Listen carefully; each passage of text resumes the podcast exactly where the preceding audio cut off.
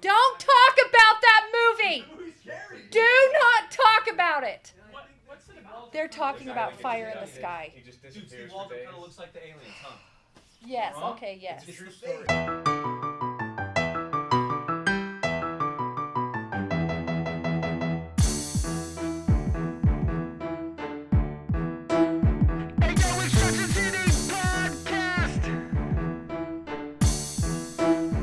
Welcome, everyone, to the Junction City Podcast. I am your host, John Miles, and with me in the Foley Octagon, to my right, Colby Peterson. and Meg Sanders. welcome. Thank you. In just a little bit, we're going to be joined by Katie Matheson from Alliance for a Better Utah. We're going to tell you all about the legislative session that's going to start in a week. But before we do that, what have you guys been doing this week? Come on, do the thing. What are the hap haps? yes, dude. Oh, He does like a trance stare too. He like oh man, I love kind of like when you go cross-eyed and look at your nose. That's kind Yeah. of what he did. I have to leave my said- body. I love that.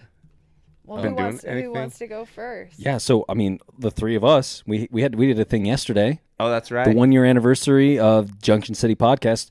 So last year we we all met at Jeremiah's on a Saturday morning, had some breakfast, and talked about doing a podcast about local politics and getting a group of people together and building a community. And here we are, a year on. yeah.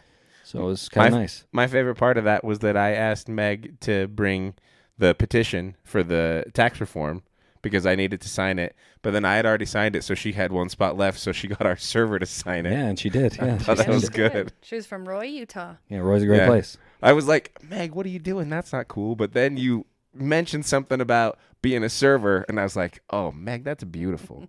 You're right. Good job. I try to be so poetic and asking people to sign political referendums. I know.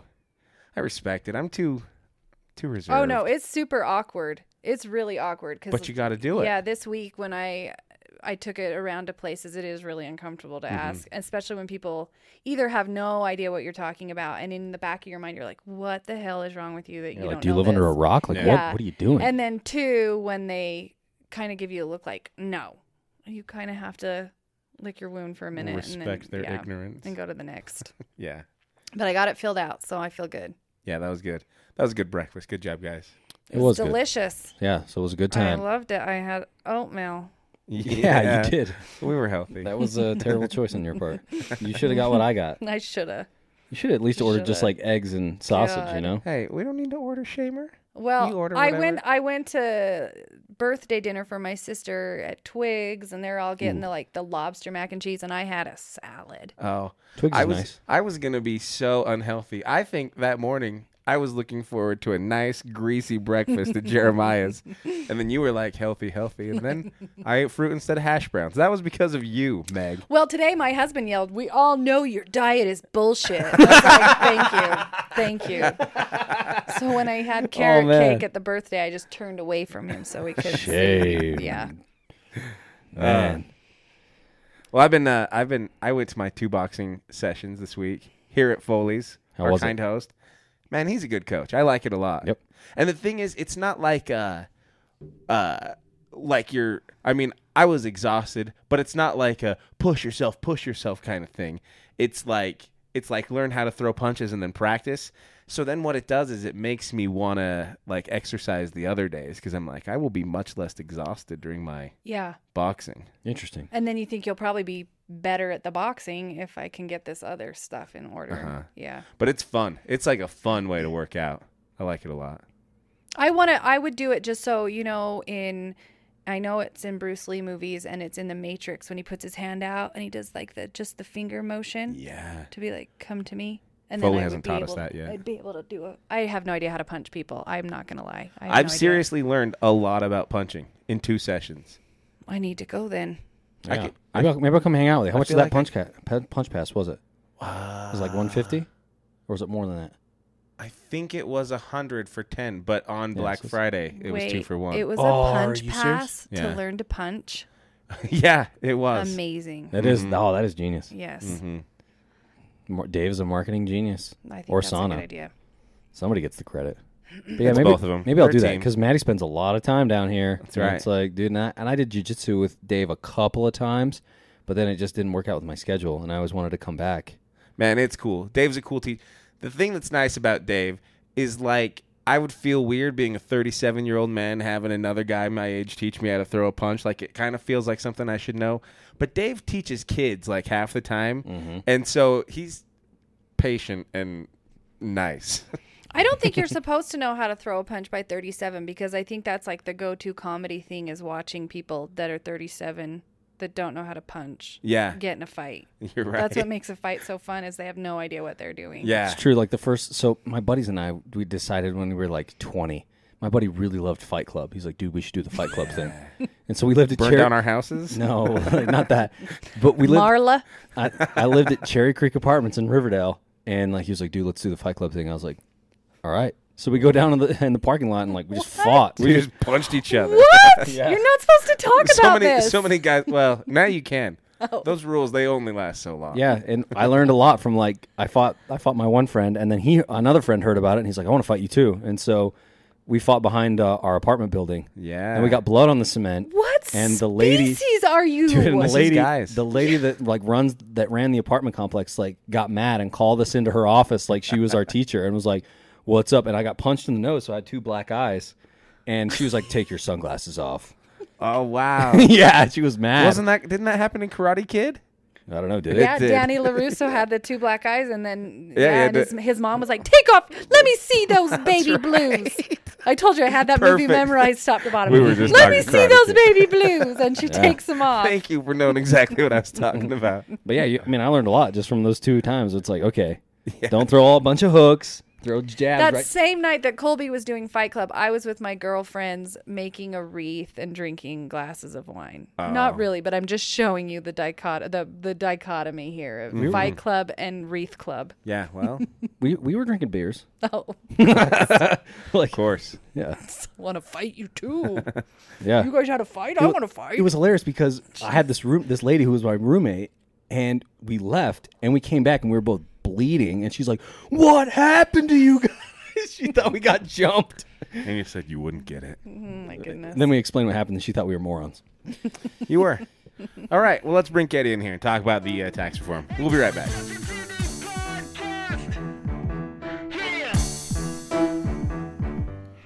Ashley Wolthius and the Elements of Real Estate are proud to support the independent local journalism of the Junction City podcast. If you're buying or selling real estate, or if you need a certified residential appraiser, contact Ashley at theelementsofrealestate.com or by calling 801 391 8503. All right. We're back. And we're here with Katie Matheson from Alliance for a Better Utah. Welcome, Katie. my, Welcome, my favorite opera singer. That's right. I forgot. Uh, so we're going to talk about the legislative session that's coming up uh, January 27th. 27th, right? Yeah, so just a week or two. Um, so yeah, tell us. I mean, let's go just quickly to basics. Like uh, the legislative session, how long is it, and what are they doing? so, our general legislative session is 45 days. It's one of the shortest sessions in the country for uh, state legislature, and the 45 days include includes weekends and the one holiday. So it's like it is like a Hunger Games version of just like get as many bills passed and get you know get time in, on the floor and in front of committees and stuff like that. And so it's the main time once a year when our legislative body gets together and passes bills. Um, and we have interim sessions throughout the year, but th- they can't pass anything during those sessions. They have to call a special session to pass something the rest of the year. So this is like the big deal. And um, the process of it, like they can already, th- they've already been introducing bills, right? And then there's a there's kind of a at the beginning of the session there's a lot of introducing and debating and maybe passing the simple bills and then the meat kind of happens near the end of the session. I mean, it depends. Yeah. That's what you would expect. But last year we got Medicaid expansion repeal at the very beginning. And so we all, you know, showed up expecting it to be a nice, leisurely introduction. And right away it was like, bam, all right, they're repealing a ballot initiative. Great.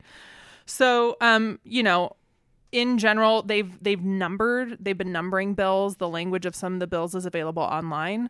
Um, they're about 50% according to a utahpolicy.com piece the other day about 50% of the bills in the House are still secret, so nobody knows what they are. Um, and about 25% on the Senate side are That's a- secret. that's about 900 bills so far, right? Yeah, I'd read I that's think one of so. the highest they've ever had filed, 900, 900. filed, which is one of the highest on record. we keep getting more and more bills. And what does that mean? Like, I'm going to file a bill, but keep it secret, what, until we've retooled it enough for public view? Yeah, so secret means that it is Sacred.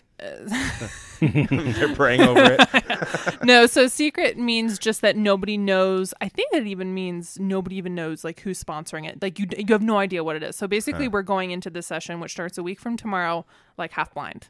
We don't know necessarily what is coming out. We can, you know, listen to rumors. We can listen to, po- you know, politicians say, you know, I'm running this bill. You know, likely a lot of these bills that are secret are not secret um, for nefarious purposes. It's probably just because they want a, an actual finished product before um, they put it out there. Um, But you know, regardless, we don't know what what these bills are. So um, once we get into the session, the first couple of days are pretty relaxed, pretty boring. So if they're going to drop something on us at the beginning, it'll be after the first couple days. If you're there for the first day, it's really cool. Usually there's a terrible musical number on the floor of the House or the Senate.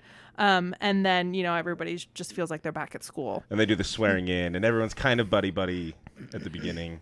Yeah, I mean, yeah. Yeah. it's an election year. It's a presidential election year, so who knows what it will um, look like? And you know, politics doesn't stop just because the session stops. Well, and I feel like they've they've really set themselves up for a heated year because they came in at the start of the year with this controversial Tax um, reform. Tax tax reform reform. So I do Yeah. think that you might be hitting the ground running on day one. yeah, well, yeah. yeah. I, I mean, and you know, we we will see. There's a number of ideas that we have in our head about what could happen, but there could also be something like the inland port bill, where it wasn't at the beginning, but it was at the, the last day, not this past year, but the year before.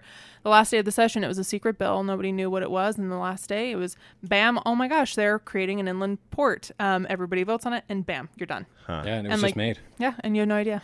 And, And no then Greg idea. Hughes appointed himself to the Inland Port Board, and then he had a conflict of interest and had to resign. He's never had that. Well, and I mean, just guy. inherent in that, though, that means that all of the legislators get to see it. You wouldn't file it otherwise. You would just not file it until it's not ready. Well, so when you live in a in a state that has essentially one party rule, Uh-huh. what happens when that one party has closed caucus meetings is they talk about the business of the state behind closed doors, and Uh-huh. that's exactly what happens here in Utah. The Democrats are a super minority, which means they have very little power. Um, and so the GOP majority has these secret meetings closed behind closed doors. No and they- press. That, that No, they no, call no. the Republican caucus meetings, right? Mhm, yeah, and they talk about these things and they whip the votes in those doors. They let people know what's going on, and then that's how we get these bills. And I wondered, you know, how many lobbyist groups are in there as well. I in the closed caucus yeah. meetings. Uh, I have no idea. I find that endlessly curious because you know you have something like the League of Cities and Towns or Towns Mm-hmm. and Cities, which they are so great at making it sound like they're not a lobbyist group, Mm-hmm. but they are. So you have fifty percent of these bills that are secret to citizens, but I'm sure the lobbyists are Oh, yeah. well aware. I'm sure that the lawmakers are a little bit more than aware. You know. Yeah, the majority of this stuff happens, you know, in conversations that don't happen on the floor. You know, like once people go to the floor, it's kind of already done, um, put together and done. Um, and I mean, like you also get bills um, that are mo- model bills from organizations like ALEC, which is a national conservative organization, which drafts, you know, conservative bills and this basically shops them out. I Right, think- like the stand your ground law. They Yeah. they get twenty states to pass it all yeah. at once. Kim Coleman is running a bill this year. I just found it right before I came here, um, which is about an issue that she's talked about before, before which has to do something with um, like free speech on pub- on campuses. Um, and I don't know for a fact that this is a, an ALEC bill, but I do believe it's something that they've talked about in the past. So And someone like her would sign on so fast because now that we've got so many open seats, you know, got Bishop's open seat, she wants her name out there. She wants Mm-hmm. well, to be she's running known. for Ben McAdams' seat. Oh, is she Yeah, for Ben? She's okay. running in CD4. Yep. Yeah. So I knew she's running. You got to get your name out there. yeah, yeah. Yeah, Get in the press. Mm-hmm. And so, will you talk about what Alliance for a Better Utah does during the session? I mean, are you guys Mm-hmm. have you guys already been reading all of the bills so far? I have not. I am the communications director. I don't have to do that. Um, but our policy director is actually on maternity leave, and her first day back is the first day of the session. So that's Oh. like Right that's right into Bless it. right? her. But she is, I think, you know, anxious to get back into it. So she's been reading a lot of these bills, looking through it. But a lot of what we do, because we are, um, we are a kind of general um, we take on a lot of issues. We advocate for progressive policies in Utah, and we um, do a lot of accountability work on politicians. Um, so stuff like closed caucus doors, we explain what that is and why it's important, right? Um, so um, we work a lot with our partners in the community to find out what bills are important to them. And we're actually in that process right now of talking with organizations whose um, you know are issue specific. And we agree with them on a lot of these issues and saying you know what bills are you seeing? What are you hearing? What's important to you? And then we're putting them on our list. Um, and then during the session we as i was saying before um, on our downtime, we just hang out in the cafeteria up there on the hill. So if you're ever up there on the hill, please send us a message and come say hi because we'll be there. Um, we're there every single day of the session. You're in the you're like in a lobbying capacity or in a coverage. Nope. Watchdog. Just Yeah. in a watchdog capacity. I see. Um, so um, we do not lobby. Um, we are up there to to follow what happens. If you're very interested in you know knowing the day to day, you should follow us on Twitter at Better Utah because we do lots of live tweeting. Um, we post stuff on Facebook and we do a daily um, legislative email to just give you like the basics of the stuff that's important. The fun thing about our email is that it's written at night, you know, after the day is over, and so as the time goes on, it gets more After and more Katie's snarky. had some little wine, maybe. That's right. All right, guys, let me tell you what happened. That's what I think Alliance for Better Utah needs to have a daily uh, call to what to drink at that point of the day. Today's session should be paired with Oh, that's cute. I like that. the the pairing. Straight whiskey. Um, so that's kind of what we do. Um, we also go to committee hearings um, and listen in on those, especially in places where the press can't be, or maybe they're not, and there's a bill that we're interested in. And also, we um, do like testify in these committee hearings. So when there's you know time for public comment, we'll go up and we'll give our piece and um, you know talk about why we are support or oppose a specific bill. Huh. I was going to ask about the cafeteria thing. I I went up last year for uh, they did Young Democrats a day on the Hill, and it was super enlightening to me. I'd never gone up to the Hill during the session. I didn't know I didn't even know about blue slips and green slips, all that stuff. Had no idea about any of that stuff. And so, if I understand right, so there's the main Capitol building, and then you go behind. There are other buildings. This is the building to the east, right? There, there, or are there several? yeah, the cafeteria is in the Senate building, which is on the east side. Okay, okay. Yeah. Mm-hmm. So that that's where you folks would be at because Yeah. that's where we spent a good bit of the day too. We talked to Rebecca Chavez Houck. She Mm-hmm. you know she wasn't in this in the legislature anymore, but she came and talked to us kind of about how it worked. You know, we kind of got the thing, and then we went inside and you know we got to uh, lobby our folks. Yeah. The cafeteria, I was actually going to write either a blog post or an op ed about it at the end of the session last year, and it's just one of the things that never happened. Maybe I'll do it this year. But it's so interesting to, um, you know, the, the Eagle Forum is ideologically opposed to basically everything that we support. Yeah. Um, and it's so bizarre to sit there in this cafeteria and watch, you know, sitting close to the Eagle Forum, and we're sitting, you know, here, and then you've got, you know, these other various interest groups involved, and then, you know, in walks John Curtis, and, you know, in walks, you know, whomever, um, people that you've disagreed with, you know, about these bills, but we're all just sitting there eating our food, hanging out, watching people walk by. It's it is kind of beautiful in like a really weird way. Um, and I think that we've all bonded over the amazing tater tots that are up there. Oh, they're good. Um, The cafeteria is Sweden, what? isn't it? Oh, yeah, Switzerland. yeah. Switzerland. Yeah. Switzerland. Well, um, so yeah, but there is a fair amount of business that goes on in there, isn't there? in the cafeteria. Yeah. Oh yeah. Yeah. I mean, like not officially, but yeah, I mean, you know, we sat during the fight over Medicaid expansion, repeal and replace last year. We sat in the cafeteria working with you know partner organizations trying to figure out what the whip counts were on SB ninety six.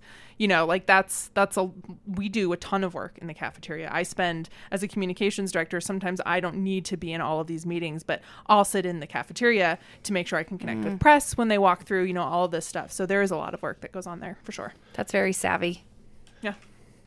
I'm, I'm also really identifiable. I'm super tall and I'm a redhead with glasses, so they can all see me in the cafeteria, which is nice. nice. I wanted to. Uh, so you talked about the beginning of the session, which will be on Monday, January twenty seventh.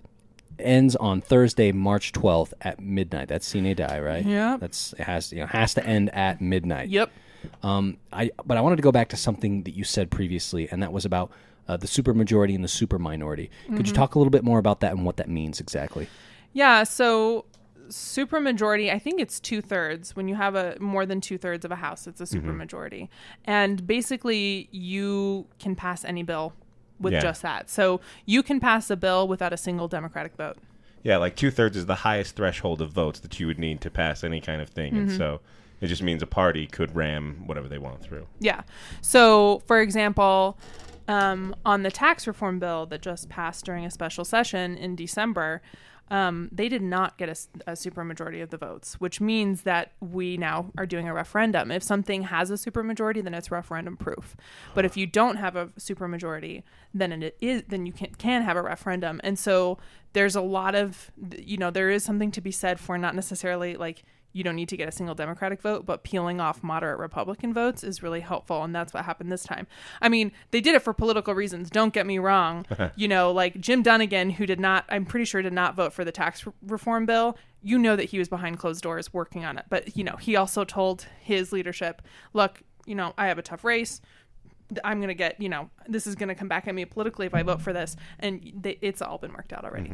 So sort of like a, um, in a way, it's like it provides cover, where they're saying like, Mm-hmm. oh, okay, like uh, who else? Uh, the guy that um, Neville was talking about up in Wasatch County and it's a part of Summit. Quinn, Tim Quinn, is, Uh-huh. that, is that right?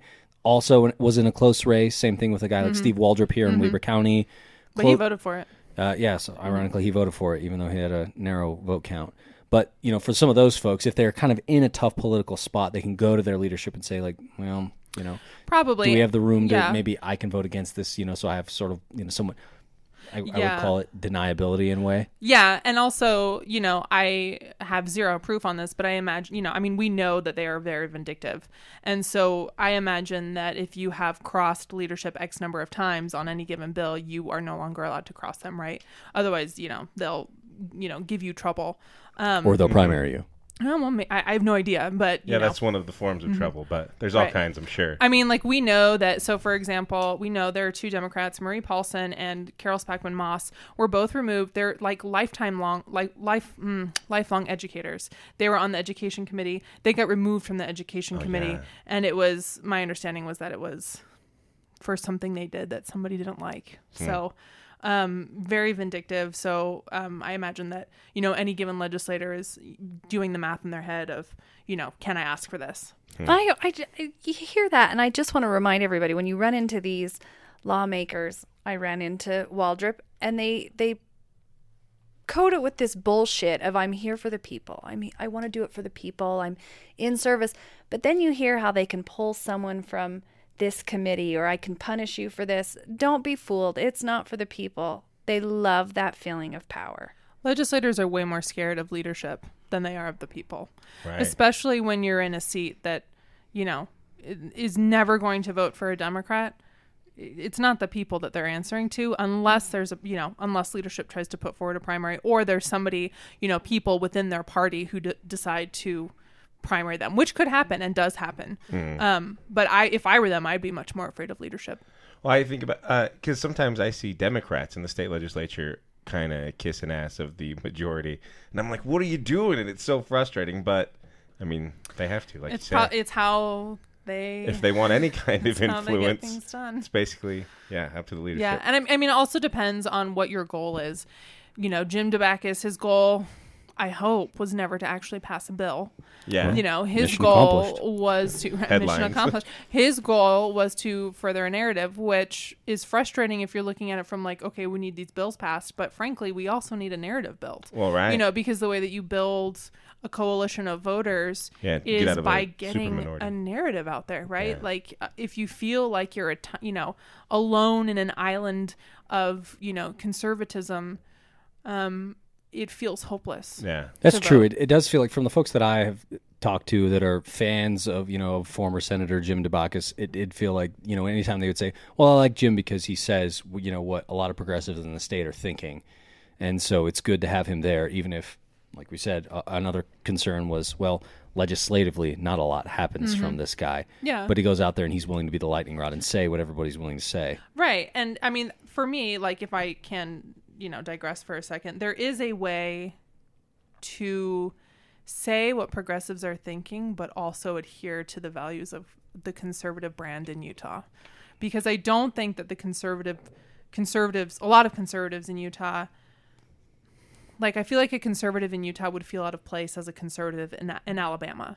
You know, it's not the same. It's very different. It's um, softer. It's you know, I mean, we're we're pro immigrant. You know, Gary Herbert asked, you know, wants more immigrants here. He wants to take in refugees, and so we obviously share progressives and the conservatives in Utah share a ton of values. And there's a way to share and speak to these values in a way that is not like getting drunk in a meeting, you know, in, in on the floor time to talk about, you know, changing the DUI from 0.08 to 0.05, right? You know, there are ways to talk to people on a values basis that can turn the heads of conservatives. Um, and we just need to find a way to do that loudly. Yeah. So to kind of you know just stay on this tangent for just a second, um, I, I've I've thought a lot about this about how it feels like, and tell me what you think. Um, it feels like as a progressive in Utah, a lot of times, especially on social issues, you can come into the right a little bit, and you can come up with some sort of a almost libertarian argument, like like um, for example, women's issues are going to be a big part of the state of this legislature, and, uh, and we're going to talk a little bit about that in a, in a minute. But um, a lot of times, you know, the line that I find, you know, I give to the folks in my family that are fairly conservative is, you know, why why is the government telling this person what to do with their body, and that doesn't always work, but sometimes, you know, it it it changes the way that we talk about this particular issue, right? Where it's like the government is the one trying to do this. Why are they telling people what they can and can't do with their body? I mean, does that, as as a, somebody who goes out there and talks to a lot of people and lobbies on the hill, I mean, is that an is that an angle that works with social issues where you sort of maybe come into the right of them in some ways? Does that work? Well, we don't lobby. Um, Sorry. so we're, we're never lobbying you're watchdog. legislators. Yeah, we're, we do watchdog stuff. Um, I mean, we talk with legislators about legislation when they're willing to talk with us.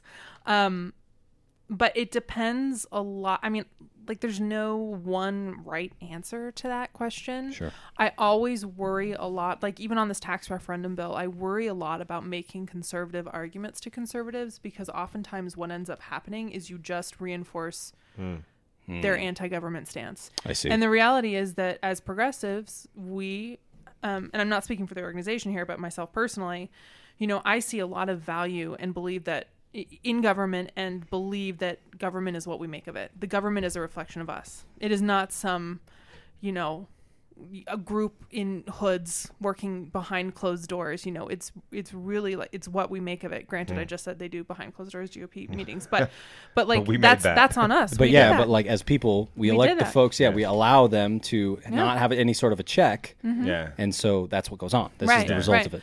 So my general thing is I'm not a fan of making the you know government should stay out of women's bodies. I mean, yes, that's that's a part of it, but I mean, really, it's I, it just depends. Like, I'm not going to go and say that you know at a rally. I'm not going to go and write an op-ed about that. But if you're talking to family members that you know are will respond to that, then that's what you do. You know, because these conversations don't you don't change minds or hearts in in a matter of seconds. You change minds and hearts over a lifetime. and over their own experience. That's Right. what I find. Yeah. You can sit and talk blue in the face, right to choose, right to Mm-hmm. choose, and until you're in that situation, Yeah, you're going to stick true. with whatever Right. you think. So, I mean, I will say um, that people don't hear facts when their frame is different from yours.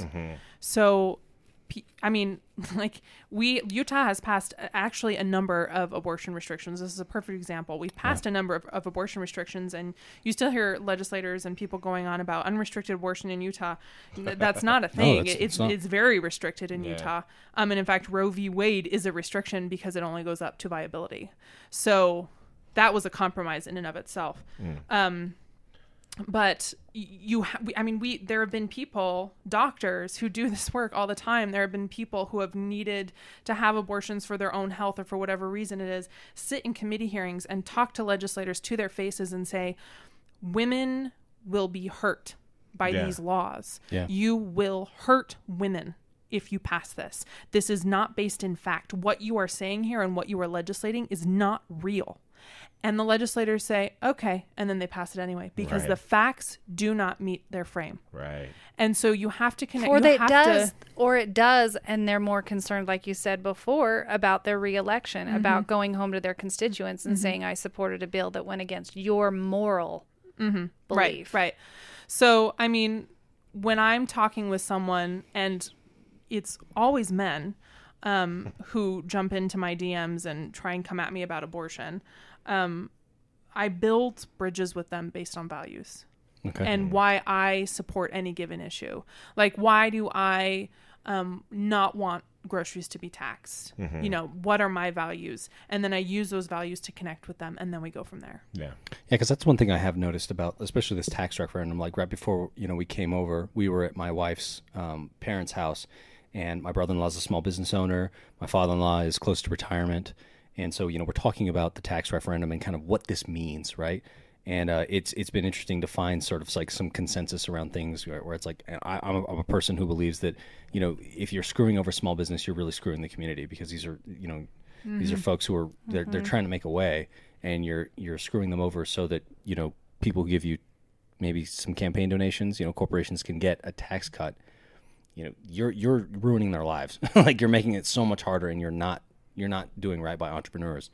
And having these conversations about tax has been really enlightening i think mm-hmm. because there's a willingness now to talk about this issue because they're mad. And of course like and i see them coming to me saying well what's up with this? What's up with this? Because I don't know. I feel like as as a Democrat in in Utah, like you have to be you have to be more informed in a way mm-hmm. because you are in the minority. And You so- are the spokesperson for all the Democrats oh. because you're probably the only one anyone right. knows. yeah, and so like they come to you asking like, well, Yeah. what about this? What about this? Because they know you pay attention because mm-hmm. you have to, right? Mm-hmm. Uh, interesting. Well, yeah. So let's talk about what's coming up in the legislative session. Yeah.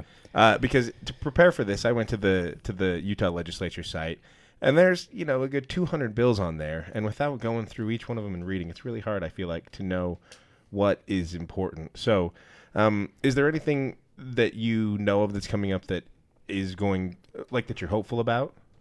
Yeah, so the Democrats um, announced, I think it was in October, they announced a package of pro family bills Yeah, it was that great. we're really excited about. Yeah, it's great. Um, and, you know, their bills, I can't remember all of them. There is one. So Liz Weight uh, is running a paid family leave bill, and that's for state workers up through six weeks. So it's not great, but it's better than what we have now, which is basically like we won't fire you because we can't. Oh, really? Um, yeah, so paid family leave is a big one. Um, and we're super excited about that. There's also a sex education bill that Kathleen Riebe is running, and we're very excited about that.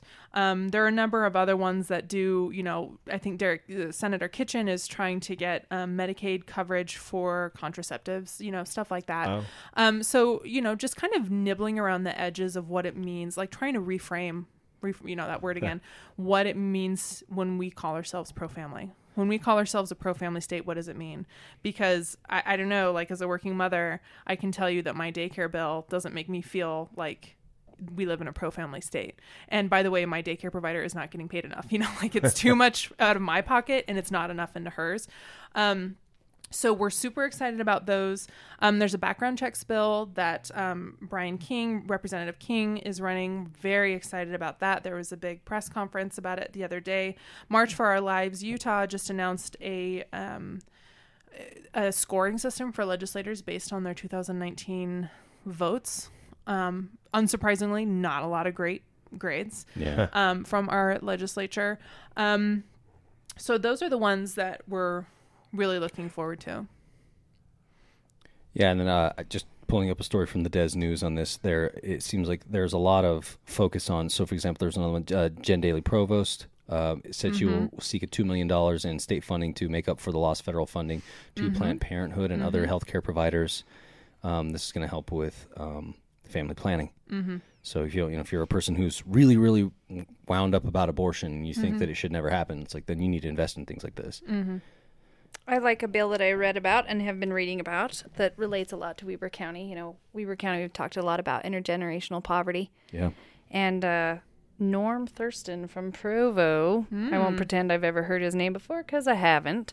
Uh, he's putting forth one that um, talks about matching, kind of a matching for people that put money into a 529 program for their kids, that the state would would match that Up to like a certain amount. yeah, treat it like through the Department of Workforce Service uh, Services.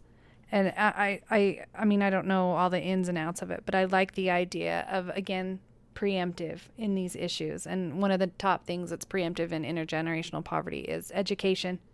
So I thought that was a brave bill to put forth from a Republican in Utah County. I would love to see the Utah legislature one day actually fund pre-K because you want to talk about like there was a story a number of years ago about just on ROI, return on investment alone, like hard dollars, the best thing that you can do as an investment as a community and as a parent is put your kid in pre-K. Hmm. Like that's the best return on investment. So one day. It's good to know, hmm. yeah, because we we did it when our children were young. I um, just I find it so funny. You know, in Utah we constantly go, "Well, we don't have for example, we don't have enough money in education, but look how great we do it with the little resources that we have." Yeah, Yeah. because teachers are running themselves ragged. But we say that about every damn thing. Like we have a 45 day session and we go, we don't have a lot of days, but look what we do with those days that we have. That's our cheerleading cry in Utah. We don't give ourselves enough, but we do so well with what little we do. and I'd like us for once to actually give everything that needs to be given instead of being like, we got the scraps and did a good job with them. Mm-hmm. Mm. I, for one, like that it's 45 days. Every time they call themselves into session again, I'm like, no, guys, we don't need this. We don't need more laws. We're okay. The problem with the 45 day session is that it severely limits who can actually participate in our mm. elected government. And so if you look at it, the, the legislature oh. does not reflect the people of Utah. No. That's a great because point. you It's have only to have privilege to be up there. Only certain professions can take two months off. Oh my gosh, yes. You And- know, and if these you are- educators, no, you're a teacher. You can't be here for 45 days. You Yeah. can't. Or if you are, you know, if you aren't independently wealthy, or if you aren't a realtor, or if you aren't a lawyer, like if you have the ability to take off of work Right. for two months, are, are we surprised really that the laws inaccurately reflect reflect the wants of Utahns? That's Because you such get people like point. Allen Christensen up there saying, well, people should just pull themselves up by their bootstraps. You know, he was a sponsor of SB 96. He now, you know, since has, of course, announced that he will not be running again. But, you know, it's not a surprise. Do you think he'll change his his uh, license plate, or do you think he'll have to be like not? No, that's Yeah, it. he's going to change it to He deport him too. That's deport him too. Well, and that's my thing. Like, I think people, it'll be ass man. people say it's good when somebody in real estate proposes to. Uh, oh, I saw Cal Musselman was was proposing to change building codes. I'm like, oh, what a surprise! I look at that and I'm like, that is shady. That should not happen. I feel like Mike Schultz runs a lot of bills like that as well, right? You know, that affect the exact industry in which he works. He's a home builder, and so he's always running these bills. you Yeah, and people are like, well, that, that that makes them an expert, right? Those are the kind of things they know about. That's what they're elected to do. both of those things are true like both Right. both both it makes you an expert and also it opens you up for being able to make laws th- to regulate your own business and make it better for you right Great point. but like there's something to be said for the fact that the real estate you know groups whatever they are t- some of the top donors to the Utah legislature you know Mm-hmm. the fact that Gary Herbert was a real estate agent or was involved And in let's real just be they're douchebags. Come on, I'm just gonna say it. I know there's probably, but I just fucking okay. I, I wasn't gonna say the f word, but broke I, the barrier. I'm sorry. Do they're it. just the most predatory job there is, and you know, you put out. I'm gonna. I'm looking at sell my house, and you get like 500 people friend requesting you. It, it that's event session. Sorry guys, but I feel like these planning commissions are full of real estate agents. Then you've got the legislature that's full of real estate agents, and then all these city councils. And people, stop electing real estate agents. as in all things there should be balance Yeah. Yeah, and like you said, I think it's a great point that it's very difficult if you're a teacher, if you're a person who is working class, to take that opportunity to, to run. Like there was a candidate that ran in Weber County last uh, or two years ago. This was a concern from this person because they thought, you know, I, I'm going to put my name on the ballot and I'm going to run. But honestly, if I get elected, I don't know what I'm going to do. Yeah. Or like young mothers. We need more women in the legislature. True. We are mm-hmm. like at, you know, the biggest the women n- number of women in the Utah legislature has ever been. And what is it, 23%? Mm-hmm. Yeah. And yet women make up what, 40 something, 50 something percent of the of the Utah population. By the way, 17% of candidates running for governor are women. Yeah. And what, 50% of Utahns are women. Just a little rant. But like what like what would I do if I was a mom who had four kids and I was a stay-at-home mom? What would I do during the session? And we so badly need their perspective. Indeed. Huh. Um, another bill that I wanted to bring up um, was a bill that Angela Romero is running. This has been a big one for her. This clergy confession bill. Do you do you know much about this? You want to talk about it? I mean, as far as I understand, having not looked into it a lot, it's it would just make uh, members of the clergy of all religions, All faiths, right? yeah, of all faiths, um, mandatory reporters. And she's getting a ton of national pushback. Yeah, she Really? is. Yeah, Yes. she is. She's getting She emails is. from all over the country that are disgusting. Follow her on Twitter. Follow her on Twitter. find Yeah, she's Really? posting them, and, and it's I. I cannot believe the diocese that's come out. I mean, you have been putting out fires left and right in the Catholic Church over Yeah. molestation scandals. And here you have somebody that's trying to solve this and actually protect children, and no, mm-hmm. no way. Yeah, it's like uh, a little bit of a rant, but when mm-hmm. when Jesus saw people like that, he expelled them, like publicly cast them out. Jesus did, you know. You don't you don't protect people like that. Mm. And that's what I, I I'm not Catholic. I think they do some really cool stuff that I really wish I could like did. You know, the whole tr- crossing thing. That's cool. And High church is cool. And mm. going on the little bench there I, th- and kneeling on. That's cool.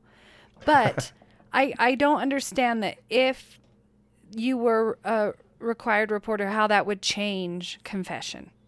yeah. So can you maybe explain a little bit about what that means, being becoming a required reporter? A mandatory reporter. Mandatory so reporter. I am not the expert again. My understanding is that if you hear um, Teachers about abuse, are. man, yeah, teachers are mandatory reporters. I think therapists are Therapists mandatory are reporters mandatory too. reporters. So you hear Physicians. about. There's one more Yeah. social services already, obviously. So, if- I so think it is doctors. So Aren't doctors mandatory reporters? I, I, yes, and I in scouts. That's my recent thing that we had to sign. You know, I'm a den mother, and we have where I'm a mandatory reporter. Anybody that's in that field of working with children has to be is. Uh, Well, So and- you know this better I'll- than I do then. I'm looking at it's it's HB 90. It's called It's the HB Child 90. Abuse Reporting Amendments, and you can just see what she's taking out. It starts with except uh, where the Nurse Practice Act applies. So it started off with an exception for those people. Uh, they wouldn't have to report. But down here it says, you know, this uh, this does not apply to a member of the clergy, a member of the clergy while functioning in ministerial capacity. Um, yeah, you should just read this because it just it crosses out all of this, all these exceptions that the clergy have for where they don't have to, you know, they can hear this stuff and then not have to say anything about it. And it is when you see it crossed out like this, you're like, yes, this should be crossed out. but you know, I just I just had a thought. You know, the difference between clergy in the Catholic Church, if I'm not mistaken, they are educated. They do go to school. Yeah, you go to learn- seminary. Yeah, to learn how to be a counselor, to learn. So I wonder if that's kind of that boundary as they see themselves as somebody who already knows how to handle the situation and so they think that they can So cure Well, you. I think it goes. This- my husband's born and raised Catholic. He went to Catholic school. I used to sing in a Catholic church. Oh, uh, I actually sang in a number of Catholic churches. And my understanding is that there's um, there's some. So Catholics do confession, and so you you speak with a priest and you confess your sins. And the idea is, I'm going to butcher this, but the idea is that the priest is the keeper of those those confessions. And um, the pushback that the diocese in Salt Lake gave was, you know, priests have died in terrible ways in order to not give up confessions that hmm. their congregants have made. And so I think that it's a long tradition that probably outdates even the like the formation of the United States. Yeah, like they um, talk about the seal of confession, right? Right. They- they- Trust Okay, is sure. gone. Trust is gone. Mm-hmm. The idea that you take this on and are going to it's gone. We don't trust the clergy to protect the children anymore. well, yeah, and you just can't do that when somebody's a predator. It is not the right thing to stay silent. Yeah, I mean it's the 21st century, and we should be, you know, a- as with many things in our laws, you know. Um, did you just hear that New Jersey accent just come out? Laws. that was the most bizarre thing. Still in there. yeah, still in there. Um, you, you, we have to make change for the new world, you know, and in light of new information. So, am I understanding right that this whole clergy thing did not apply to, say, a bishop? So, if a bishop hears about abuse, they are required to report. Yeah, it includes. Yeah, it includes the. No, I think that they weren't required. Yeah, they were included under this clergy, and they're not educated, and they're Well, hearing right. all Yeah, kinds yeah, of things. yeah. I see what you're saying. Yeah, Right. no, they are not included. Right. You know. So, so if So they, they heard about now. abuse, they are not a mandatory reporter. Yeah. Oh, Whereas with Yeah, if, right. And then if this passes, they would be. they would become. Yeah. So that's I, that's an important distinction. I mean, that's mm-hmm. really where this is going to be applying. If someone confessed to a member of clergy that they had abused my children, I would want the police to know. Oh yeah, Yeah. oh yeah. Who's that girl? I have a Facebook friend who just got a ticket because she stood up in general conference and said stop Oh, protecting Chris- sexual. Crystal. Uh, Legionnaires. yeah, that's it. I was yeah. going to say Lederhosen, but I knew it wasn't No. right. No, no, no. Yeah. a little more meaningful. I gave her money too. So, way to be brave, Crystal. Yeah. yeah, I have a feeling there's a lot of stuff going on there that I don't know about at all. Probably because they're legally protected enough to talk about it. Yeah, another bill that I uh, wanted to bring up, and this was sort of part of the tax reform piece. Um, so, from what I understand, so I've heard Lou Shurtliff talk about this from her days um, as a as a as an educator back in the '90s. There was a time when the the income tax right now in the state goes directly into the education fund. So all the income tax that you pay goes straight to education. I I guess at some point in the '90s they added higher education to that pool. Yes. And so it made it you know it made it more difficult to fund K through 12 schools. From what I understand now, in the new tax bill that has been passed, that folks are working on the referendum, that has been removed. Higher ed is now so higher ed is still part of that. Right. They couldn't they couldn't get to an agreement. And that's one of the bills being run by Ray Ward, who um, that bill to is being run this session, and that's one we're not a fan of, and that would eliminate the requirement that income tax it's a constitutional requirement. Yes. So actually what it would do is it would put a question on the ballot in 2020 and then the people of Utah would vote on whether or not to open up the um, education funding. And I know that Paul Ray is saying that when you say it, it's incorrect to say that it's education funding. He is telling people that it is that funding is specifically for infrastructure and building of schools, not necessarily funding of education, i.e., teachers, curriculum, things like that.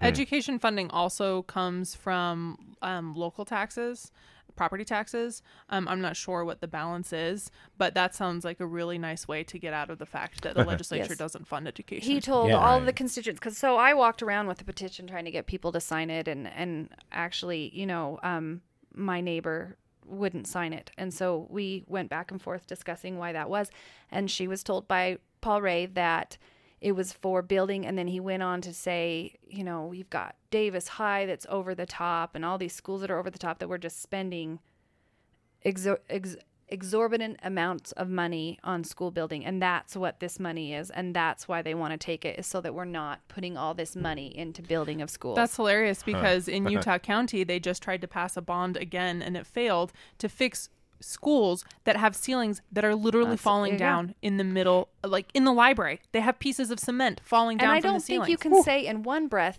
sit and pat yourselves on the back of having this great economy and people wanting to come and live in Utah and then in the next breath say but we're not going to spend money on building schools either you're getting a ton of people and you're going to have to have a place to educate them or you're not Yeah, so that is a part of the social contract. And then also, I would prefer that my kids' school not cave in on them on an earthquake. Yeah, that'd so be great. Davis High needed to be fixed so that the kids didn't die in an earthquake. Mm-hmm. Yeah. Right. I mean, because I agree with you what you're saying because you, you can't sit here and tell me like, well, that money's only for infrastructure, and so you know that that pool is just way too high. Like, friend, that's simply not true. You know, because if that were the case, why why do we need? You know, we just saw a bond pass what two years ago here in Weber County for the Ogden School For the District, Ogden School District, yeah. and so yeah, there there's there's maybe not not a lot of truth to that where he's trying to sell it as like That's what well it's just infrastructure only. It's like well then why aren't you spending more of the money in infrastructure friend? Because we up here in weber county especially could could use some of that help.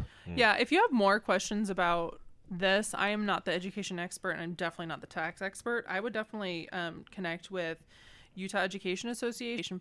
Been kind of at the at the kind of the spear on the what is it the tip of the spear on the issue of education funding in Utah. So if you have questions, I would reach out to them and they could give you the specifics on. And I sure as hell wouldn't go and talk to somebody who voted for the bill. Mm-hmm. go talk to somebody who voted for the bill and somebody who voted no on the bill. Don't Yeah. just take one person telling you something and go, oh, yeah, that makes sense. Mm. So I was the first person that she talked to, and I said, well, actually, they changed all that before it even was passed. But even so, you know, it isn't just going for infrastructure for over the top schools. yeah no that's uh, that's not the truth So I had this theory about the tax reform that that their plan was to do the unpopular stuff during the special session in the non-election year, and then they would maybe do positive things to fix it during the general session now during the election year. So, has anybody seen anything that relates to that, like to modifying tax reform at all? I didn't see anything. Well, I mean, this whole education funding piece is a big part of it because if they like they just they passed it based on the assumption that they would undo the education um, Oh. earmark. So that's going to be a huge part of it, and that's going to keep the fight going. Um, I imagine there may be a couple of other bills, but uh, I I don't know. I haven't seen anything. That's the constitutional change. Yeah, the constitutional amendment. So be fun when you get lo- uh, Utah taxes taken out of your paycheck, and also, by the way, business income taxes. When that goes out and it goes it goes into a pot that is only for education, and that is written in our state constitution. And so, for that to be undone, the people of Utah have to vote on an amendment to undo that. So the and they want to do it. They want the to legislature couldn't vote for that two thirds, and just No, it's an amendment. It has to be voted on by the people, and um, I'd be very surprised if I saw that happen. yeah. I think that that's how they'll find some other backdoor way to do it. They'll lube it up and do some other action. I don't know. That's what I thought would happen with uh, medical marijuana, and then they just weren't able to. They and even Medicaid expansion, they kind of had to. They tried. Their lube dried up though, so Yeah, they'll right. figure out a new way. Well, they're trying to work stuff out with UEA right now, Utah Education Association. They're trying to work a, a compromise out with them right now so that you know everybody's happy, and then you know they'll make it work. But so far, there is no compromise between the legislature and the UEA. I'll be shocked if the UEA holds out though. I find them to be an uh, increasingly weak union. Well, yeah, they're Utah. they're afraid of I losing hate to tell you. all the support from the government. Here's hoping that. here's hoping they don't. Yeah, Yeah. right. And so along those lines, are there uh, what are the things that that Alliance for Better Utah is maybe concerned about, or you know the shitty shit we know is coming out? Well, the the this one right now, the education funding one is a big one. Um, of course. Um, you know, as always, we're going to be watching for anything that has anything to do with the propositions. We think that there may be some adjustments to Prop Two, but in a good way. Um, um, so that's it's going to look more and more like what Prop Two originally looked like, which is good. Yeah, I saw there was going to be a bill where they were going to change the law so that they were going to get rid of the blister pack thing. Um, they were going to also include a piece where you may you may be able to get your record expunged. Yeah, I just saw that today too. I'm not Oh, quite that's good. sure. I'm not sure of the details, but I just saw that. Yeah. That sounds too good to be true. Um, so there's that. Um, and then of course There's we're that optimism looking for. uh, and then we're worried, very worried about these um, abortion bills that we know are coming up. So Dan McCay, Senator Dan McCay, of course, announced that he was going to do one um, a number of months ago. I think it was in like July or something. We still don't have the language of that bill. So Dan McCay is the number one um, keeper of secret bills in the legislature. Yeah, like so I assume seven Wow. or twenty Oh, nine. I don't know how many like that. exactly, but I assume one of them is that one. We don't know the specifics of what it will be. My understanding is that he's telling people at legislative previews that um, it They're will have something to do with a heartbeat. um, Yeah, so it's it's going to be uh, like a traditional heartbeat ban. Um, and then we know that um, Representative Christiansen, who replaced Ken Ivory, um, and we all celebrated when Ken Ivory left, and now it turns out his replacement Christiansen is no good, no good either. We know that he is running an abortion bill. We don't know what it is because the language is not up. We assume it's some kind of, you know, um, cumbersome regulation that makes it harder for people. right. Um, so those are things that we're very worried about. Um, and we're, you know, just going to have to wait and see. And it's it's an election year, so this is an issue that everybody wants to with the I'm vote really. with. oh yeah. It sounds uh, there's a couple that are kind of go after trans. Oh yeah, people of there. yep. state. So there is This a has become another concern again for our legislature. What people have going on in their pants. It's Mhm. Very concerning for them. So what what is that bill? I, I hadn't read about it. I think it has to do with therapies for minors. Um, Okay. like like some like physical. yeah, medical treatments Mm-hmm. that not allowing transgendered um, students to participate on su- on sports, certain sports uh, teams, considering what their gender status may be. Okay. So there's Mm-hmm. a, that's a there's a few that are, and it's so weird because it's towards children. It's, you know, Think of the children. it's just crazy what medical treatment a child can have, uh, what sports a child can play on. I just this family friendly state, but we're gonna f- punish somebody because of what they have going on downstairs. It's bizarre. I mean, with our with our youth suicide rates, really, this is not this is not the direction we need to be going in. Yeah. So yeah, I had one other one I was going to ask about, and I shared this today on the Weber Young Democrats Facebook page. So it looks like there's a resolution out there to. How do I want to say it? Like, not necessarily, it's not a ban because it's a resolution. So it's just sort of like a statement bill in the state legislature, but saying that communities should not remove any sort of mascot or symbolism or imagery for uh, Native Americans. So, uh, for example, like, say your high school was called the you know the such and such high Indians, and you had this, you know, like or uh, you remember back in the day, Roy Junior High used to be the Roy Junior Redskins. Do you remember that? no. They changed it to the Razorbacks, right? So this this resolution is saying like we're going to encourage people to not change away from those things. Uh, who's running that bill? I, I'd have to find it, but uh, That's that's one that's of a those where I'm crazy just idea. like, what? Why is this it seems on your radar right well. now? Well, what what I want to understand though is like if it's just a resolution, like like why? And and They're Solidarity, fighting a man. culture war. they Yeah. just want to, White solidarity. yeah, we're we're really oppressed. Um, I mean, the likelihood is that that will go nowhere. I'm curious to know who's running it. I mean, I let can't. me- I mean, you you never know. Um, why would you run it? I personally have strong feelings about resolutions, um, but generally resolutions are run to like get a foot in the door. So like the Utah legislature, when they admitted that climate change was a real thing, like it was a resolution, but now it's like on the record as them having said, okay, climate change is a real thing. Um, so you know, and then people I assume are like you know try and pass bills, you know, referencing that first you know resolution that's passed. Um, so that's here's a bizarre thing. Yeah, so here it is. So H- House Joint Resolution 10, sponsored by Rex Shipp. He's a representative from Cedar City. Aw, Sounds you like- ship. Kind of. Yeah. You little, you little ship. He's gonna ship my pants. uh, so uh, this is reporting from Ben Winslow at Fox 13. He's saying would declare the legislature supports the appropriate use of names, images, or symbols of Native Americans or other indigenous people by schools or other places. However, it also discourages removal of names, images, or symbols of Native Americans or other indigenous people by schools or other places, unless after a careful and effective public process. The appropriate government entity de- determines that there is a consensus among the Is affected. calling Well, you yeah, a redskin, redskin. racist? Right. Let's have a public meeting on that. I mean, there have been public, like there has been a public debate. like the people who this is like op- Hello, oppressive Dixie. to have said this is offensive. rebels. like, come on. Oh, no. I can say the N word because they say it to each other. That means it's appropriate. Just- Do it's not. just nuts. So uh, uh, Darren Parry, who's the chairman of the Northwestern Band of Shoshone Nation, he came out on Twitter and was like, "Yeah, no, this is this has to be defeated." And it's just a resolution, but uh, I, I think that this gives sort of a view into the into the mindsets of a lot of folks. And I think what you said is true, Katie. That's they're fighting a culture war, right? They are fighting a culture war. And I mean, like, we have areas, you know, like uh, in San Juan County, I was down there this past summer with our policy director, Lauren, and we, you know, following all of the Bears Ear stuff, we really, and, you know, all of the other stuff that's going on there, we really wanted to go and see for ourselves what it was like. And that's that's really what it is. And and Utah has just not done a good job of you know, coming to terms with the realities of the things that we have done to the indigenous people here. Yeah. And that's not that's not talking about when the pioneers came over. That's talking about the 90s. That's talking about grave robbing. that's talking about, you know, going on these ATV rides. You know, that's talking about ruining cultural sites. Yeah, looking at you, Phil Lyman. Yeah. Very well said.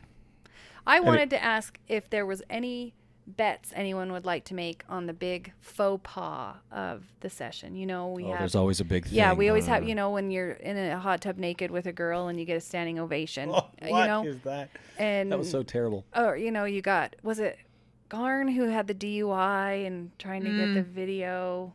And then last session, it was uh, some guy from St. George or something. Something shady was going to come out, so he like resigned mid-session or something. Yeah, Yeah. always like something Wait, w- juicy. was that the one who like had call girls going to yes, his hotel? That's oh, right. Oh yeah, that's Yes, right. that Yeah. is. So His yeah, hotel that show was being paid for by the state That- through his through his. Whoops. yeah, So does anyone have? but probably went home and took the sacrament. Wait, wait, wait, wait. I gotta hold on. There was one hilarious faux pas that happened in 2018, but it was not the legislature, and it's still one of my favorite stories.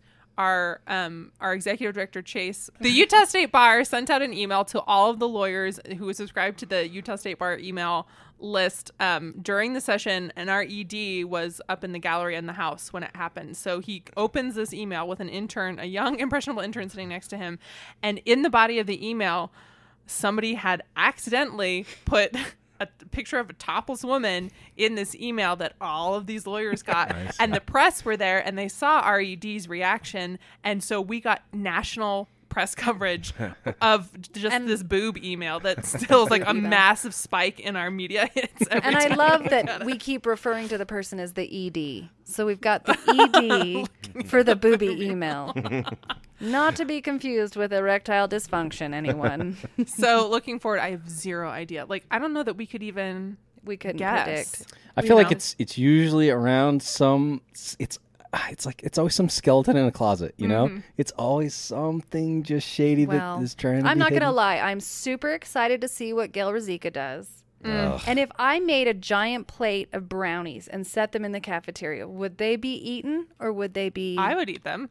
Oh. Would Gayle eat a brownie that I You mean brought? you mean like brownies? She doesn't. I, yeah, that's got an emphasis I'm on just it. gonna let you have a d- question on what kind of brownies Yeah. and what's in the brownies. I know Katie would eat them. I would eat them. Well, uh, I, I wanted to shout out a couple of things here to wrap up. Um, so you all at uh, Alliance for a Better Utah do a daily email. We talked about that a little bit earlier um, during the session, and it just kind of goes through what goes on in each committee, bills that happen on the floor.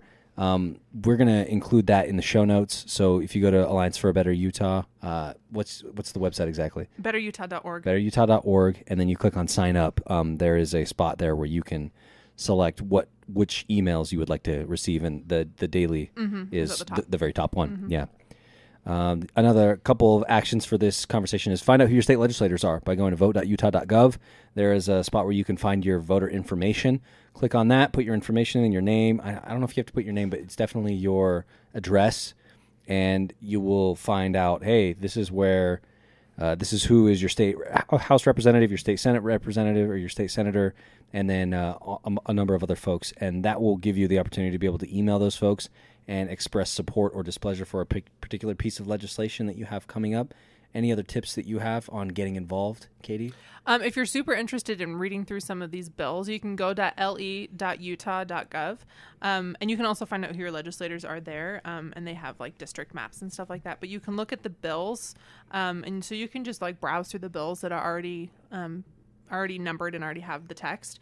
Um, and there's a chrome extension um, of course that i cannot remember the name of right now but um, i imagine that if you go and like search for utah legislature where you get your chrome extensions you can find it there. And it actually is very helpful because what it will do is it will highlight in yellow all the changes to bills and highlight in red um, or highlight in yellow all the additions to bills and highlight in red all of the things that they're taking out of bills because oftentimes bills are not just like a fresh brand new bill. It's like an edit on another bill and so being able to see really quickly as you're scrolling through pages uh, you know what is being changed in a bill super helpful if you're Yeah. really into looking I definitely want to do that. um, yeah. looking at the bills themselves. Um, otherwise, I just recommend that you go up there and see how the process works. Floor time starts at 11. Um, so every day at 11 a.m., um, you can go to the House or the Senate and just sit up there in the gallery. It's open. There is a worrying lack of security up there. So you can just walk in, sit up there, and watch it happen. It's really remarkable and it's a beautiful building if you've never been. Um, Well, so- so. let me ask because sometimes I think about going and lobbying. There's like maybe a thing I care about, uh, but I feel like first if I'm going to drive down there, I want to do more. Like if I'm going to be at the Capitol, and uh, I don't know. So do you? Do you think if I reached out to you guys and said, "Hey, I wanted to come up to the Capitol this day, and I was planning on doing some lobbying, and maybe I just want to see what you guys are doing, or even volunteer or something," would I get laughed at by no, your organization? do it.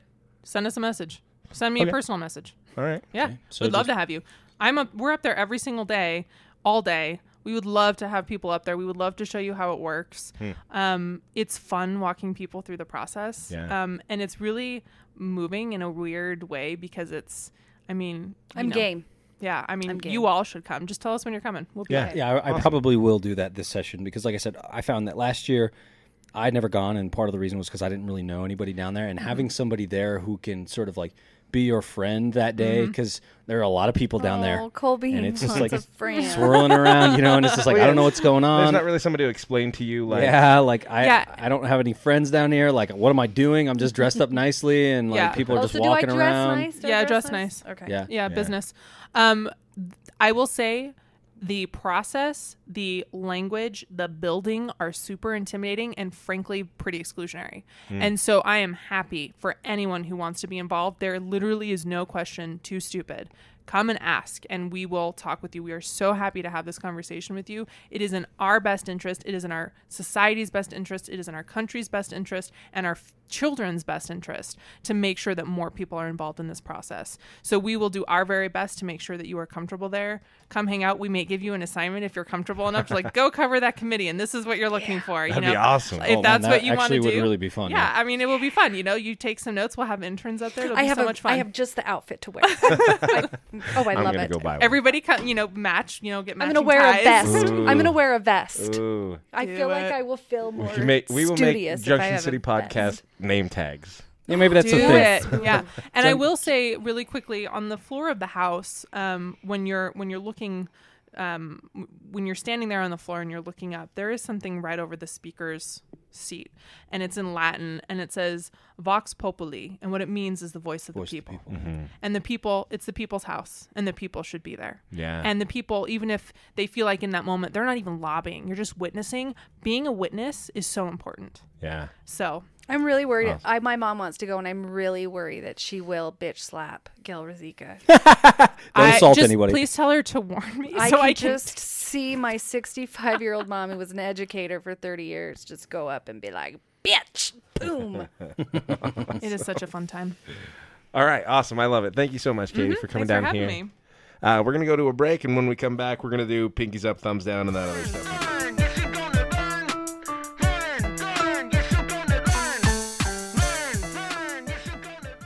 Ashley Wolthius and the Elements of Real Estate are proud to support the independent local journalism of the Junction City podcast.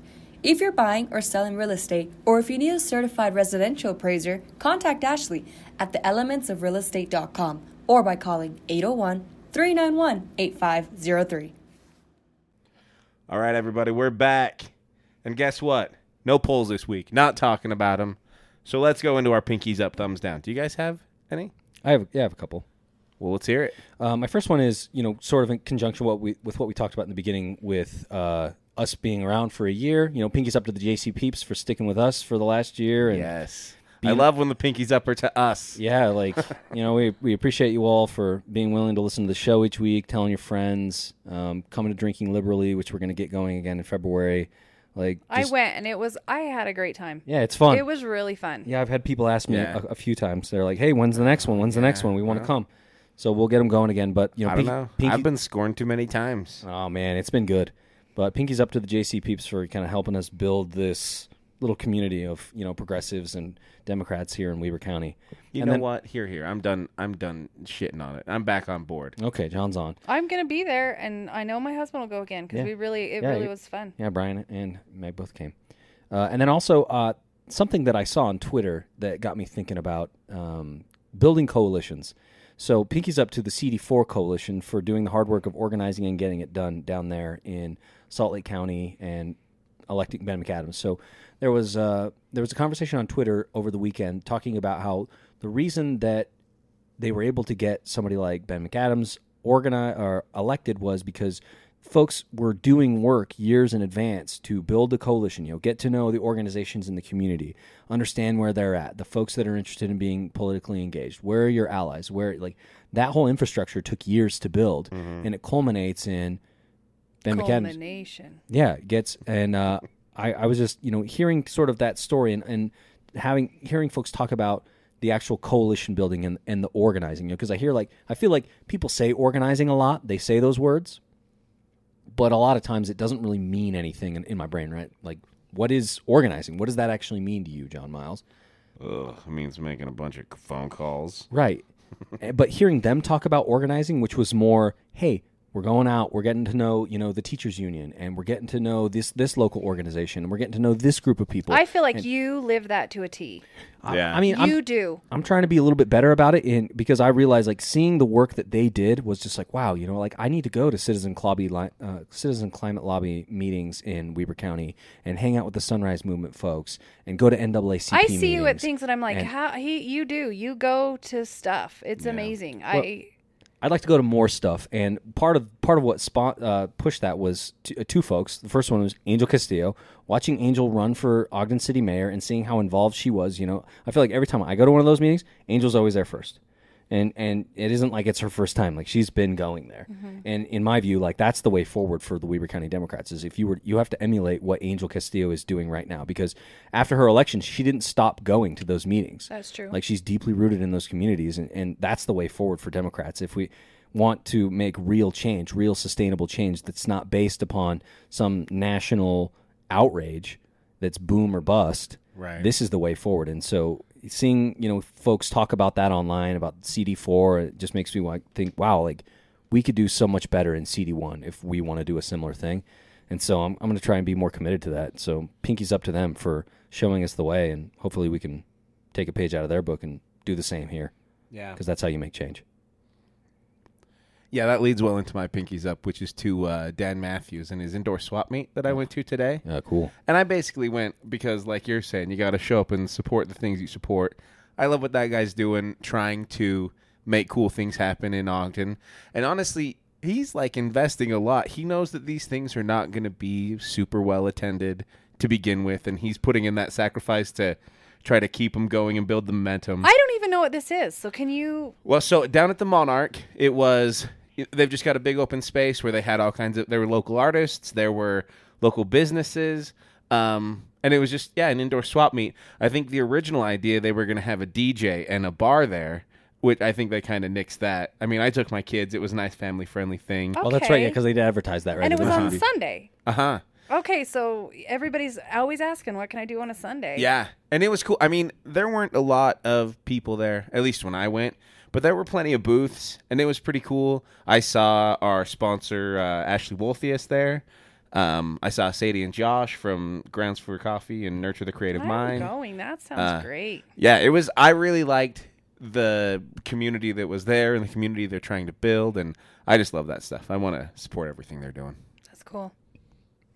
Um, mine, I have, I have a my thumbs down, uh, to Spencer Cox's wife. Oh yeah. She recently wrote a op-ed.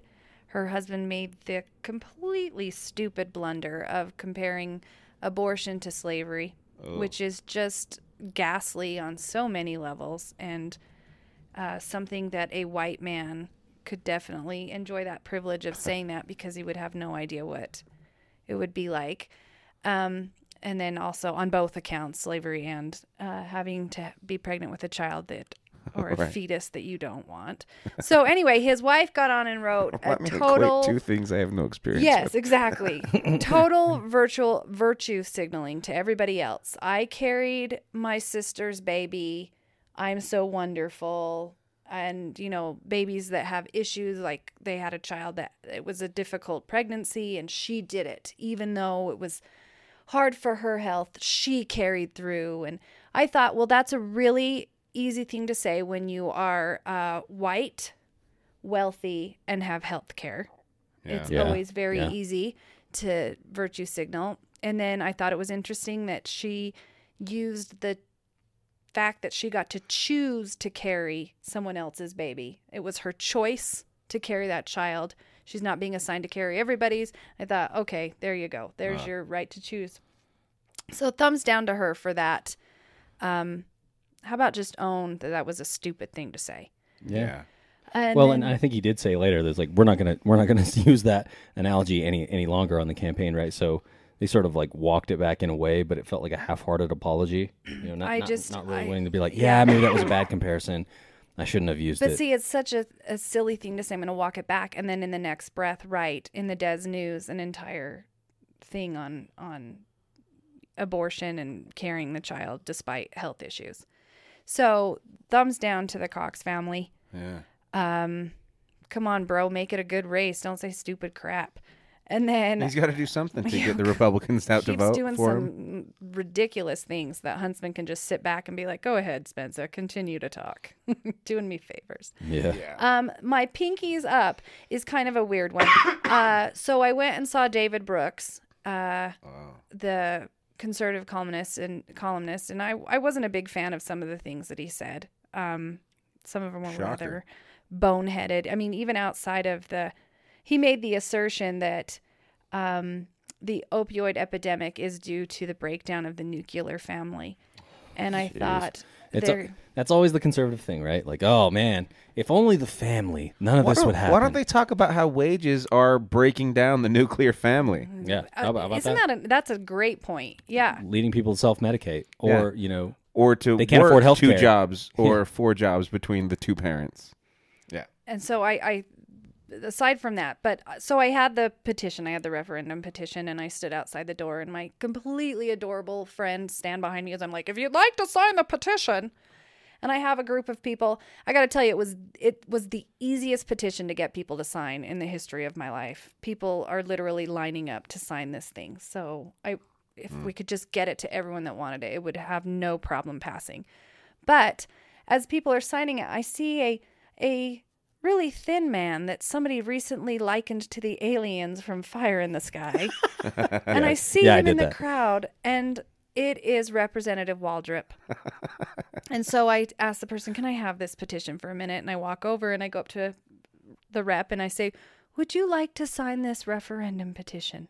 Good job. And Nice. he, of course, says, Oh, I'd better not because I voted for it. So standing behind him was Angel Castillo, speaking of, of Her her amazingness. yes. she's always out. She's out there. So a lot of things that Waldrip said were really boneheaded. Um, he said when we talked about how this will affect the poor, he said, Well, I've got an idea to use kind of like a fresh values card that those with low income could use it and it would remove the tax. And yeah, it's a gr- it's an interesting idea. You haven't done it though, buddy. this is what you guys picked. And so instead of developing this idea, this is what you went with. Ideas were for before you're a legislator. now. Yeah. Now you take your marching orders from the, from and the so speaker. you know I, I you know it'll be interesting to see if this if his wonderful idea comes up in the session at all you know Yeah, or right. if we're like how many years out so then the other thing that he told us is that if this referendum passes it will wreak havoc on those that need medicaid and i stopped him right there and said you guys have refused expansion and wasted that money year after year after year so do not And then after the Right. after the citizens forced your hand, yes so don't come up and in you here dicked around, and then you came up with some some BS policy that ultimately ended up being full Yeah. Medicaid expansion Yeah. anyway. Anyway. not what you know. SB ninety six was trash. So, but I do have to give him my pinkies up Wow. because he stood there and Angel and I fired questions at him. He answered them all graciously, even to the point where he admitted that there were bad parts of the bill, which was obviously the the crappy tax credit that they're going to give to low income families. You know, he did admit that.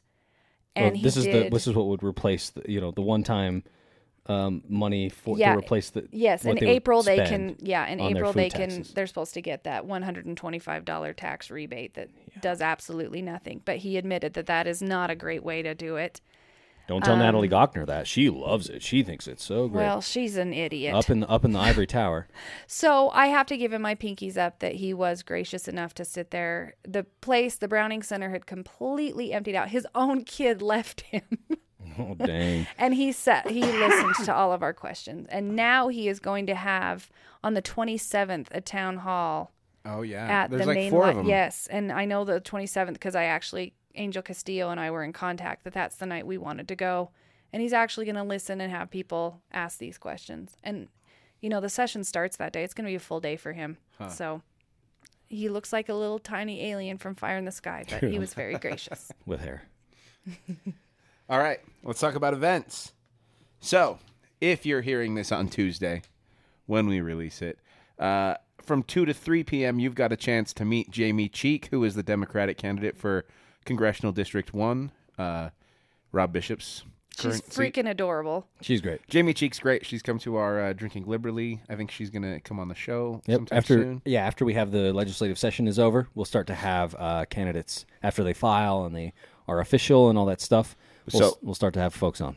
So meet Jamie Cheek at Lindquist Hall, room in room uh, one sixty nine, on Tuesday from two to three. So that's at, on campus at Weber State. That same day is the Weber Housing Authority point in time count. It's from five to six at Weber Human Services This is on a- Twenty Sixth Street. Sorry, I messed this up. This is a training for the point in time count. Yeah, thanks for mentioning. So yeah, if you want to do the point in time count that is going to be the early morning of Wednesday, Thursday, and Friday of this week, you need to go to the training on Tuesday, and I am planning on doing it. Still doing it? Yeah, we'll see. great. You know it's in the We- morning. At like Honestly, the- four. this five to six in the afternoon is a lot harder for Oh, me okay. than four to six in the morning. But uh, yeah, you can still you can still sign up for that. There is a uh, sign up link on our Facebook page if you want to sign up for that. Date night. Yeah. date, date morning. Then at the end of the week, Saturday, January 25th, from 8:30 to 1:30, there is a political training summit uh, put on by the Utah Democratic Party. So it's down at the Utah Democratic Party headquarters, which is 825 North, 300 West. Uh, so just down on Beck Street, right after, right as you're getting into town. Um, again, 8:30 to a 1:30 on the 25th. I think that, and I think it's ten bucks to get into that training. There's Uh, a Facebook event for it. Yep, there is. And uh, that same day, if you're already going to be, oh no, never mind. Uh, this is here in Ogden, uh, Saturday. HEAL Utah is doing a legislative preview at Grounds for Coffee, uh, the one on Harrison up by Ogden High. That's from 10 o'clock to 11:30 uh, this Saturday. A legislative preview from HEAL Utah. HEAL Utah's the um, the nuclear. What is HEAL They, they, yeah, they're they're environmental. They did push back on the like the energy solution stuff. yeah, and that's right. all that stuff. But yeah, they this is going to take the place of Dems Coffee, which normally is at Saturday at nine or nine thirty. Oh, okay. So uh, Zach Thomas, the Weber County Dems chair, said we're going to move it to, you know, this grounds for coffee on Harrison, and we're going to just make it in conjunction with Heal Utah's legislative preview, which will focus on the environment. All right, ten o'clock, and then uh, what? Two weeks after that, Saturday, February eighth. Oh yeah, the Weber Democratic Party. They're doing their political engagement for beginners. That's at the Wildcat Theater uh, up at Weber State in the Shepherd Union Building from eleven to twelve. Yeah, I put that in there because I think we're going to be there filming that for them. Uh-huh. So we'll be there if you want to come hang out with us. But it'll be it's only an hour. Uh, it's sort of a crash course in political engagement. Should be a good time. Well, and I'll put out a plug because they did a, they did a training, well, kind of a retreat for the district chairs, and they did this presentation about how people do not vote on the facts. People don't want to hear your ideas; they want to hear your why, and the why is what they uh, relate to. And it was super interesting. Like I, I think they're doing a really good job of putting together good trainings to to get people ready for the campaign year. So check that out. Saturday, February eighth, eleven to twelve at Weber State. Uh, and so that's it. Uh, if you want to get in touch with us, we're on Facebook, Twitter, Instagram, YouTube. You can see some old videos on YouTube. Um, go to our website, junctioncitypodcast.com, for links to all of those. Uh, there's also a uh, link to our Patreon there. You can find us at patreon.com backslash Junction City Podcast. Uh, just, you know, throw in a couple of bucks and we'll thank you. Right now, the only person we thank is me. John Miles, yeah.